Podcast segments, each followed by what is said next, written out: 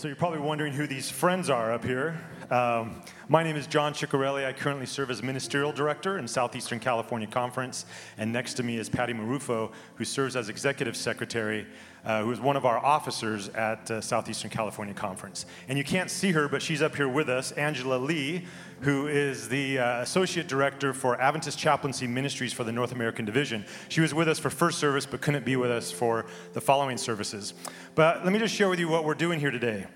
Um, there are certain territories in the North American Division, uh, conferences and unions, who at this point uh, commission women in ministry, but are not ordaining women in ministry at this point.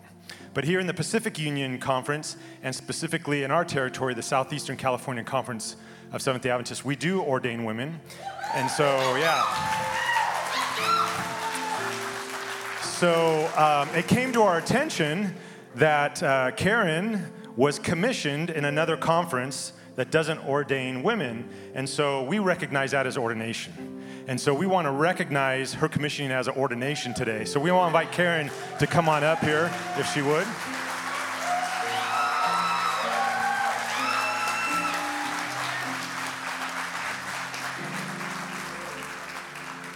When we heard that we had uh, a female pastor in our conference, who had been commissioned, we said, well, she's ordained in our conference. So we, uh, we're glad we found out, Karen, and we are glad and honored that we get to, uh, get to provide this for you. And I'm going to turn it over to our Executive Secretary, Patty, at this time. So, Karen, today is a very special and significant day. Today we are celebrating we are affirming and acknowledging the, God, the call that God has placed on your heart and the way that is reflected in your ministry as chaplain and your ministry here at Crosswalk with your community of faith. And the way we do that is to say that the Pacific Union Conference, together with the North American Division and Southeastern California Conference, today we acknowledge and affirm your calling. And the way we do that is by issuing you a certificate of ordination. And so today, it's a beautiful document. And this certificate of ordination says Karen Graves, having given satisfactory evidence of her call to and having accepted the sacred work of the gospel ministry, was ordained by Southeastern California Conference of Seventh day Adventists on June 3rd, 2023, in Redlands, California. And here we have signed, the officers of the conference have signed, and so have all of your pastoral colleagues here at Crosswalk. And Karen, we just want to say that you matter. We see you. We love you. You're important. And we want to pray over you. So we would like to, along with the flowers uh, that we have for you today, we would like to invite your beautiful family to join us here on stage and also the pastors who serve with you here at Crosswalk to come up so that we can pray a special prayer of blessing over you as we now can call you Elder Karen Graves.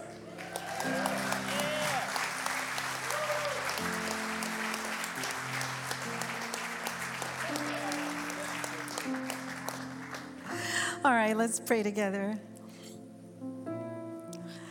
Heavenly Father, we are so grateful and overjoyed today for the ways that you have shown up in Karen's life and her ministry. Father, we just pray that you would continue to bless her, that you would keep her in the safety of your love. And as she continues to work here at this place and honor you, Lord, we just pray that your Holy Spirit would always be with her, that she would know that she does not do this alone and may you be with her beautiful family today and always, God, and with this congregation as well as they journey together to worship and serve you, Father. Thank you so much for her life and for, for Karen's ministry. We pray in the precious name of Jesus. Amen.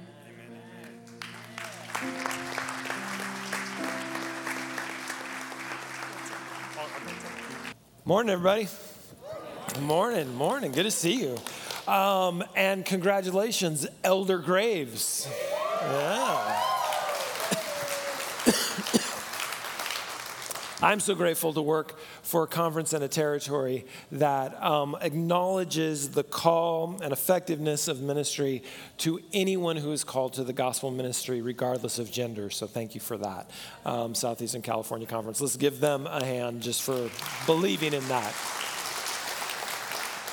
Absolutely, absolutely. Um, we've got um, some guests here today. We've got some people from our church in New England who are here for a little bit of training and that sort of thing, and some people from LA. It's just really cool as we continue to build this global ministry and see what God is doing. So, um, so yeah, thanks for being here yourselves. I know there's lots of graduations and things happening, and I know it's like the nicest day today, isn't it? Like, I don't know what's been going on with our weather. You know, there's June gloom, but it's just been cold. And like, as Californians, when May hits, if it stays cold, we don't know. Like, we think we live in Seattle. Um, so, anyway, we're in our fourth week of this series on deconstruction called Elemental. And last week we talked about revelation and inspiration, right? We, it's a question of how we understand how God reveals himself, inspires others to, to write or explain what it is that God has revealed to them, and how we get it. And um, thanks for going on on this journey. I know there's a, a, a lot going on because, you know, these concepts of deconstruction and how we understand things and the theological underpinnings of revelation and inspiration like it's it's a lot. And um, you may be wondering, like, why are you making this so complicated, man? Uh, just like this is this is easy, right? My faith says this: God said it, and I believe it, and that settles it, and that's great. Um, isn't it? That's so beautiful. Another term that we use, we use this one a lot. We like this one. If you ju- just have a plain reading of Scripture, right? Just a plain reading of scripture, which is beautiful and that's great. And we all do that. And that's why there's 33,000 denominations in North America alone. You know that. That's for real. There's 33,000 denominations. Now, just to be clear, some of those denominations have like 12 people in them, which means they're pretty much just somebody's family who wants a tax write off, it feels like. But a plain reading of scripture has led us to I wouldn't say confusion, that's not the word, because I don't think we all think we're confused. I think it has led us to a great many different interpretations of Scripture, right? And why is that? Well, it's pretty simple. When you read Scripture, there's a couple things involved. One is Scripture, and the other one is you. That's obvious, right? But here's the thing you're you're complicated. You're complex. Like you got stuff. Some of you have this like wonderful theological background and you bring that to it, right? Some of you have deep trauma and abuse. You bring that to it. Some of you have um, biases that you bring to it. Some of you have naivete that you bring to it. Some of you have hopes and dreams that you bring to it, and you read that into the text, right? Um, we've talked about this before, but the truth is, we all, even in a plain reading of Scripture, we all actually interpret the text. And I love it when somebody says, I don't interpret the text, I just read it. And I'm like, that's a lie. Liar, liar, pants on fire. I don't say that, but I think it right? And this is the illustration that I've used before to kind of make the point. I think you understand it, right? There's one thing that we can all read a plain reading of a stop sign, right? We all know that that's one thing correct? And I, like I said, I've used this illustration before. At three o'clock in the afternoon, when there's a law enforcement on the other side of the, of the intersection, a plain reading of a stop sign means stop and count to three, four, five, six, depending on how nervous you actually are about getting a ticket. If you show up to that same, same stop sign at 3 o'clock in the morning, what does that stop sign mean? Maybe something a little different. Maybe, right? So you can't just say a plain reading of Scripture. Scripture is really complicated. So it sounds like I'm saying you can't read Scripture. No, of course not. Of course, that's not what I'm saying. In fact, you can and you should. In fact, this is one of the reasons why we do our series guide so you can be engaged in Scripture all the time right? We should also not just be committed to reading Scripture, but we should also be committed to studying Scripture beyond a simple reading. I mean, how can you know context? How can you know commentary, history, cultural context without a deeper study of Scripture and its surrounding resources? Scripture did not happen in a vacuum. It actually happened in the midst of culture and history and geography, and all these things are important, right? And so we need to be engaged in that kind of study of Scripture because the truth is this the study of Scripture is a sacred journey. So, yes, read and study, but also know who and where you are because what you bring to the table, your faith development, we can say, how you think about faith, whether you think about it as explicit or um, external, I should say, as something that you put on that's somebody else's, somebody else's jacket, or how it's internally deep within you, an intrinsic faith, or where you are even on a faith development scale. Because the truth is, your faith development, how you think about faith, how you are, mature in faith, impacts how you read Scripture and what you um, interpret Scripture to be. And by the way, this is going to sound a little bit more like a lecture at first, so stick with me. If you want to take notes, that's fine too. Don't you hate it when pastors say that? You're like, I'm not going to take notes. It's Sabbath, man. This is a day for rest. Take notes. Um, so anyway, your faith development, where you are on a faith scale, actually makes a difference. And you're like, hey, what's a faith scale? Well, here's some. Yeah, that's too much. Um, that's not fair, right? You've got, listen, you've got William Blake, innocence, experience, higher experience. Soren Kierkegaard, aesthetic, ethical, religious. William Perry, James Fowler. Fowler's kind of the big one in contemporary Christianity. Um, primal, mythical, literal, synthetic. That sounds good. Synthetic, conventional, individual, reflective, conjunctive. That just sounds like you're sick. I have a conjunctive faith in my eye. I need to go get drops for it. Like, that's not okay. James Kohlberg, um, right? Ken Blanchard, Paul Ricoeur, Graves, Beck, and Wilber. I'd never heard of them until I put that on the slide, just for the record. Richard Rohr, I like his first half, second half. But if you know Richard Rohr and you read his stuff, he's always just like, hmm. It's all, it's all good. It's all okay. I'm always like, oh, I'll take a nap now. Um, so, so that's a lot. That's a lot. And by the way, there's even one, Bailey Gillespie. My father, in his doctoral dissertation, wrote on Fowler's stages of faith and kind of created his own stages of faith. So there's a lot out there. Um, was, maybe we should ask the question which one is right? But it's the wrong question right? Um, it's, they all comment on the human condition. They all comment on how we walk through this faith journey. Some more specifically, some less so. Richard Rohr, obviously. So the one I'm going to talk about today is actually, I didn't put it on the list. It's actually Brian McLaren's um, Four Stages of Faith. Now, some people may love Brian McLaren. Some people may not like him. He's a bit of a postmodern author. Um, here's the beautiful thing about um, reading and your brain. You don't have to accept everything that every author says. Well, let me make a, let me make a little parenthetical point here. Um, when you read a book and you disagree with someone, rather than like ban it, you can go, well, I don't agree. You're welcome. That's super easy. You go, no, I don't like that part. No. But I like this part. Yes. Right? Let's not get crazy. You with me? Okay, I think as human beings, we should just recognize that. But it's a, the, we're in this process of deconstruction. We're talking about it, right? And one of the things that we've acknowledged is that we live both with faith and doubt. Maybe there's a question about what is faith after doubt. And I really like McLaren's stages because they talk about faith after doubt. Because remember, doubt is not the killer of faith. In fact, I love what Frederick Buechner says about doubt. He says, Doubts are the ants in the pants of faith right? They keep us awake and moving. Isn't that beautiful? I don't know if it's beautiful, that's not the right word, but it's fun. That's a fun quote. All right, so, so McLaren gives us four stages of faith development. We're going to go through those relatively quickly and then talk about the impact of how this impacts our understanding of Scripture, our interpretation of Scripture, and what it means to be a person of faith. So, the first one is great. It's very simple. It's called simplicity. Um, so, stage one, it's a simple faith, and in this, you are either for us or against us, right? It's very black and white, all or nothing. We have a tendency to focus on right or wrong, good or bad. It's very kind of dualistic in its understanding, right? It's us versus the world. Really, it's us versus everyone. Have you ever met somebody who's like that? somebody who's like my tribe and everybody else is evil. Which, by the way, when we have a simplistic faith like that, we have a tendency to dehumanize the people who don't believe like us. Because if you don't believe like us and we're good, what are you?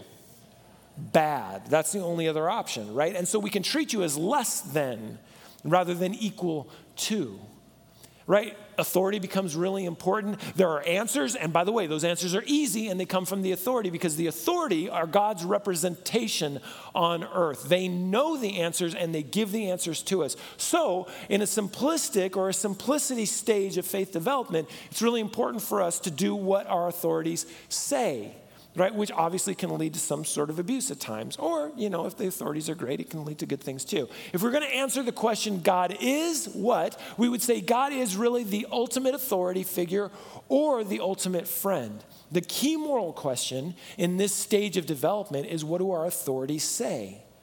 Right? This is why when you ask the question, what do we believe about so that you don't have to study for yourself. It's really you're in that simplistic stage of faith saying, What do we believe? Okay, that's good. All right, I guess I believe that because I'm a part of this group, right?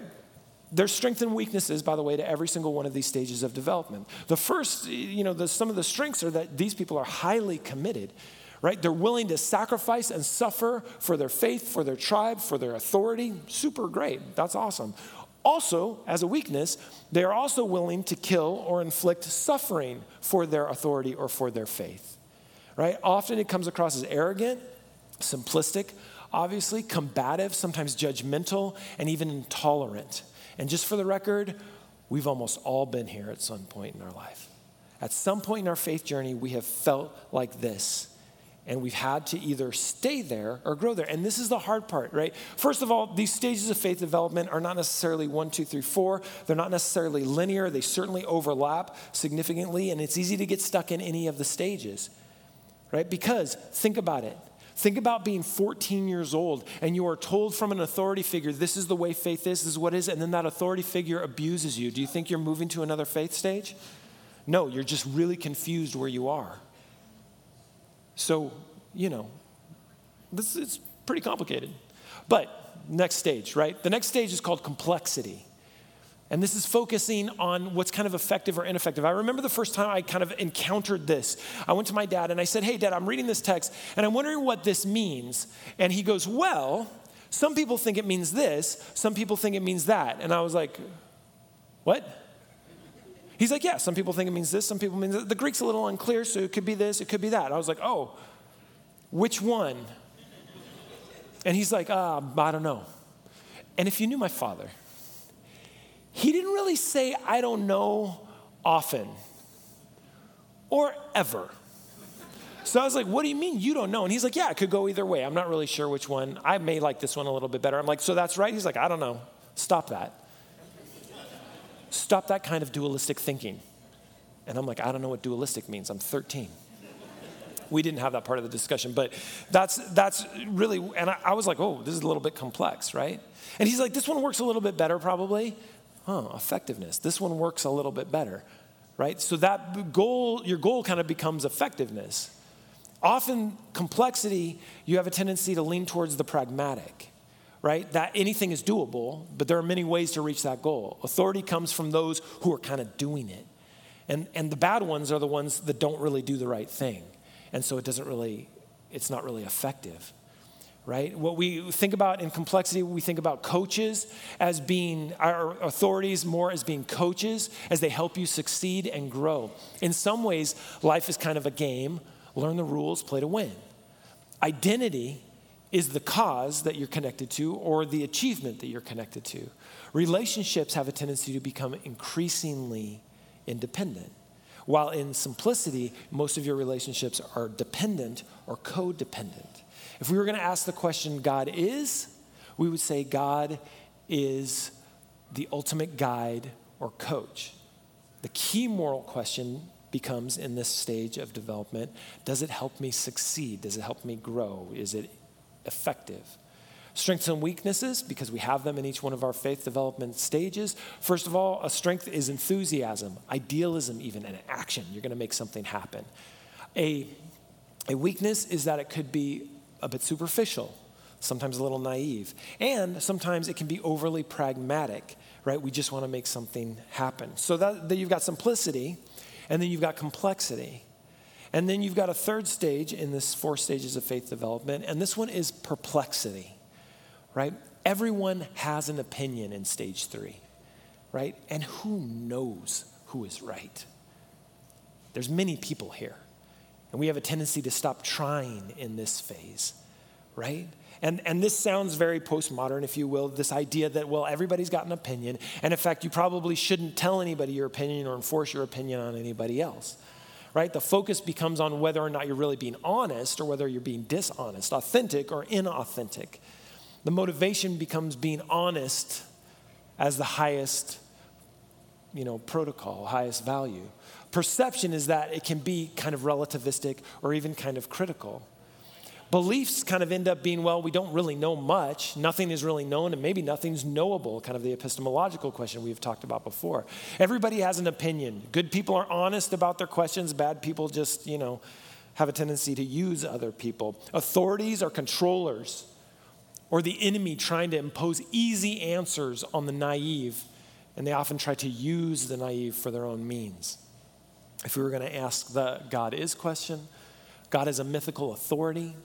I have either outgrown, quite honestly, or a mysterious reality that I'm seeking, or even the opiate of the masses that are stuck in simplicity. So you've got some strengths and weaknesses in this faith stage as well, right? Depth is a strength, honesty is a strength, sensitivity to suffering, even ironic humor, these are all strengths. Weaknesses is that it can be cynical, uncommitted, sometimes withdrawn, critical, and can be elitist. We all have that friend who left faith and thinks you're stupid for staying in it, right? I, I have a bunch of those friends, and I'm a pastor, so they really like to talk to me about it all the time. They're like, I don't believe anymore. I'm like, great. And they're like, let me tell you why. I'm like, I know, because you've told me. And he's like, you still believe that stuff? I'm like, yeah. I didn't. like, huh. I don't. I'm like, again, I know. Pass the ketchup. I'd like to put some on my french fries. They're like, well, you know, when I, it's just, it's, it's a little exhausting. I love them. I love my friends. Um, so that's the third stage, right? And, and this is a stage where people quit because they're like, ah, there's no answers and nothing to know. They quit. Perplexity. But then there's a stage that's beautiful that if we can get to, we can really learn something. And McLaren stages it as harmony, right? And in harmony, you recognize all those other stages. You realize that there's a complexity that we have to think about, that, that we love the simplicity, but we know we have to kind of live beyond that at some point. That we understand that even in the perplexity, there's some unknowable things. But we land in a place where we say, okay, at least I can seek first the kingdom of God. I can know that I should love God and love my neighbors. I can recognize that we can find some unity in the essentials, but it's really important for us to figure out what those essentials, what those elemental things are. This is why it's appropriate for us to be in a series about deconstruction, so we can figure out what those elemental pieces of our faith are and be in unity for those. The focus becomes not on good and bad nearly as much as what is wise or unwise. I think, I think that Paul sometimes lived in this state of harmony, not all the time, because Paul got rankled quite often, but I think he lived in this place because he recognized and he said things like, All things are permissible, not all things are beneficial. He began to go, Hey, I'm living a little bit bigger than just a yes or no, just a recipe or a checklist. All things are permissible, but maybe I shouldn't be doing all things right? The motivation becomes to serve, to contribute, to make a difference. The perception of the world is that, man, it's super different, it's integrated, and we need to be sympathetic about where each one of us might be. The beliefs, we recognize that there are some things that are known, and there's many things that are mysteries, and that life is a quest of discovery. Oh, and one of the things we learn in harmony is that there's no us or them. There's just God and all of us trying to figure out what He is and who He is and how He loves us. And that means we give grace to one another in ways that we might not before, even if they're not from our tribe or our group, because they're searching in honest ways just as we are. Authorities cease to become God's representative on earth necessarily, or just people who are abusing, and we recognize they're just people like me, imperfect, sometimes doing their best, sometimes doing less than their best, and being less than honest sometimes even misguided, but still contributing to the body of knowledge as we seek to find out who God is. If we're going to ask that God is question, God is knowable in part, mysterious as well, present and transcendent, just yet merciful, able to hold. We become able to hold truths in tension. The paradoxical understanding that we have is this basis of Christianity. I give my life and I receive my life. Through death came life. It's this holding intention of these truths.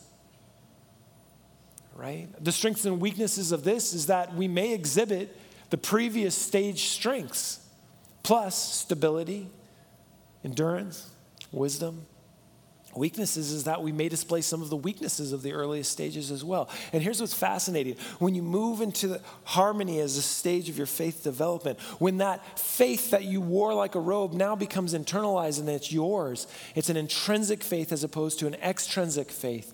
And you become comfortable knowing, I don't always know, but that's okay. I still will always seek. We recognize that harmony becomes the new simplicity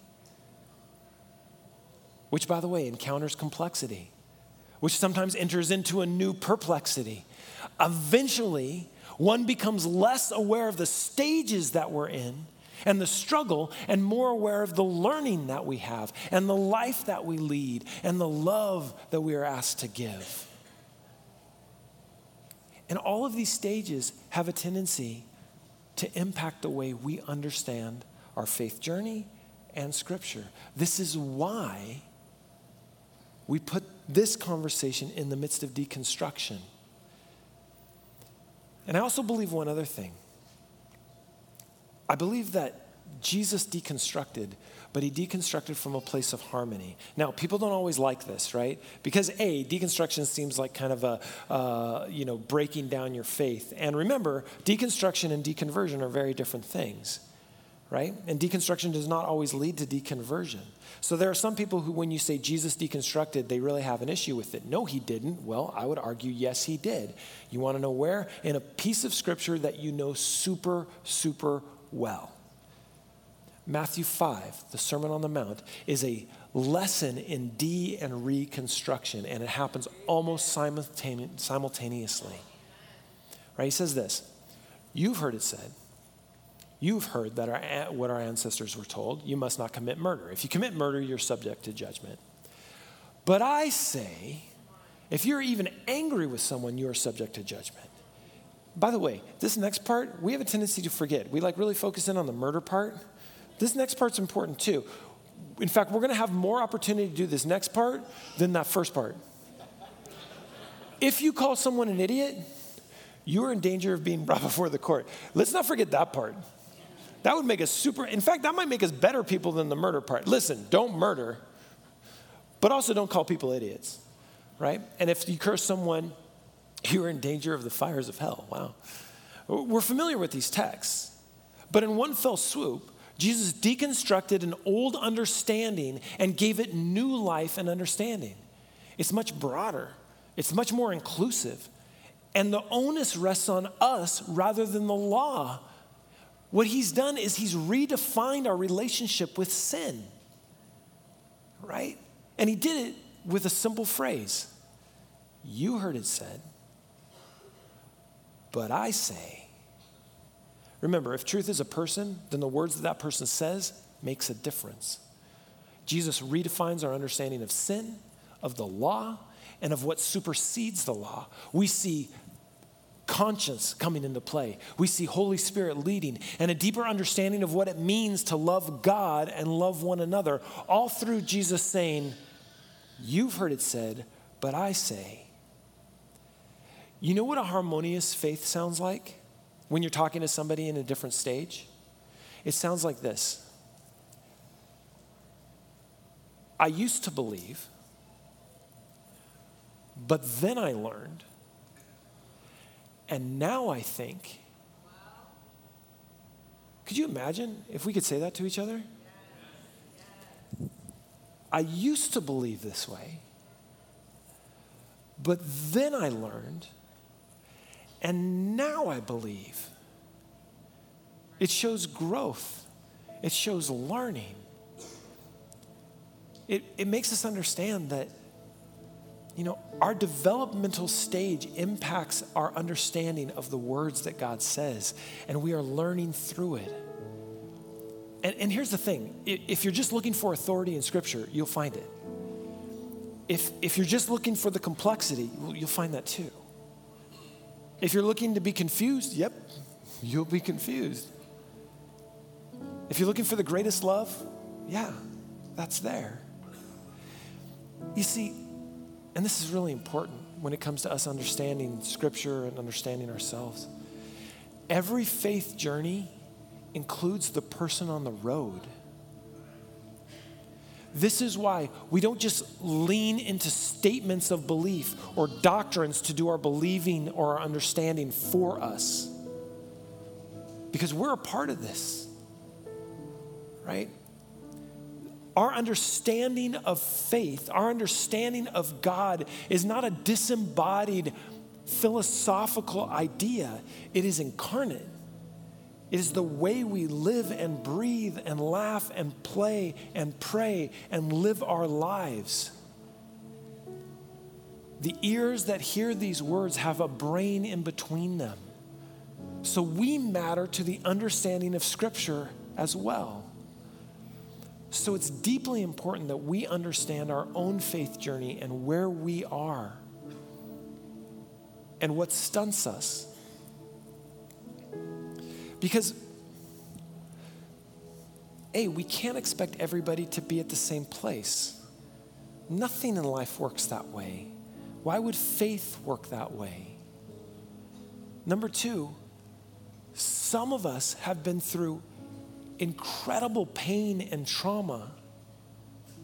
And we have to work through that to even get to the words of Scripture, to even understand what God is trying to tell us, to even know what love might well could be.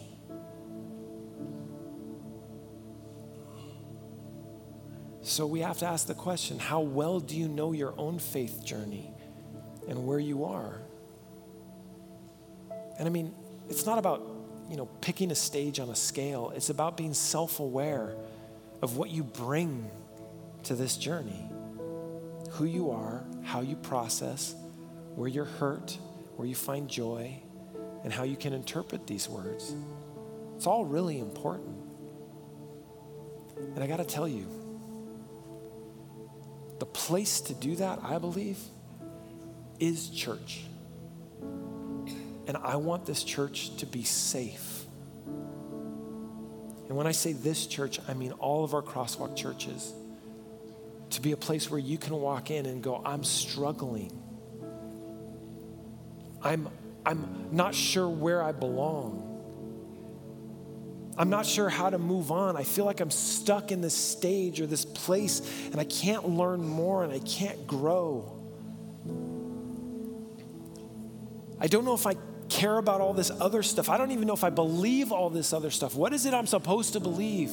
Where can I find that? What's elemental to my faith? That's what a church has to be a safe place to talk about. We have to be a group of people who are always giving incredible grace to one another as we learn together. Because as we learn together, we grow together. But you understand that the only way a church is a safe place is if you decide it will be a safe place. I can talk about it, I can declare it, I can promise it, but at the end of the day, it's the interactions that you decide to have with the people around you that are in your community that make it a safe place or not. So, my plea to you today is simply this be the safest person that any of your friends or any of your family know for them to question where they are with God, walk with them on that journey, and get used to saying the words I used to believe, but then I learned, and now I think, so that you can engage people and bring them along on the journey that you have already been set upon. Let's bow our heads. Heavenly Father, Lord, create safe places within us, right? Give us a, a, a faith that is full of harmony seeking what we can know, understanding there's things we might not know, being able to learn and grow, teach us, let us teach one another. Lord, let us have vigorous conversations about what we think to be true. Reveal to us who you are through scripture, through worship, through community, through coffee, through all of it, Lord. But Lord, make this a safe place and make us safe people. Because I'm pretty sure the world needs more of that, not less of it right now. And Lord, as we continue to deconstruct and think about what is elemental to our faith, make it clear, knowing that it begins and certainly ends with you. We love you, Lord. And in your name we pray. Amen. Stand and worship with us one more time.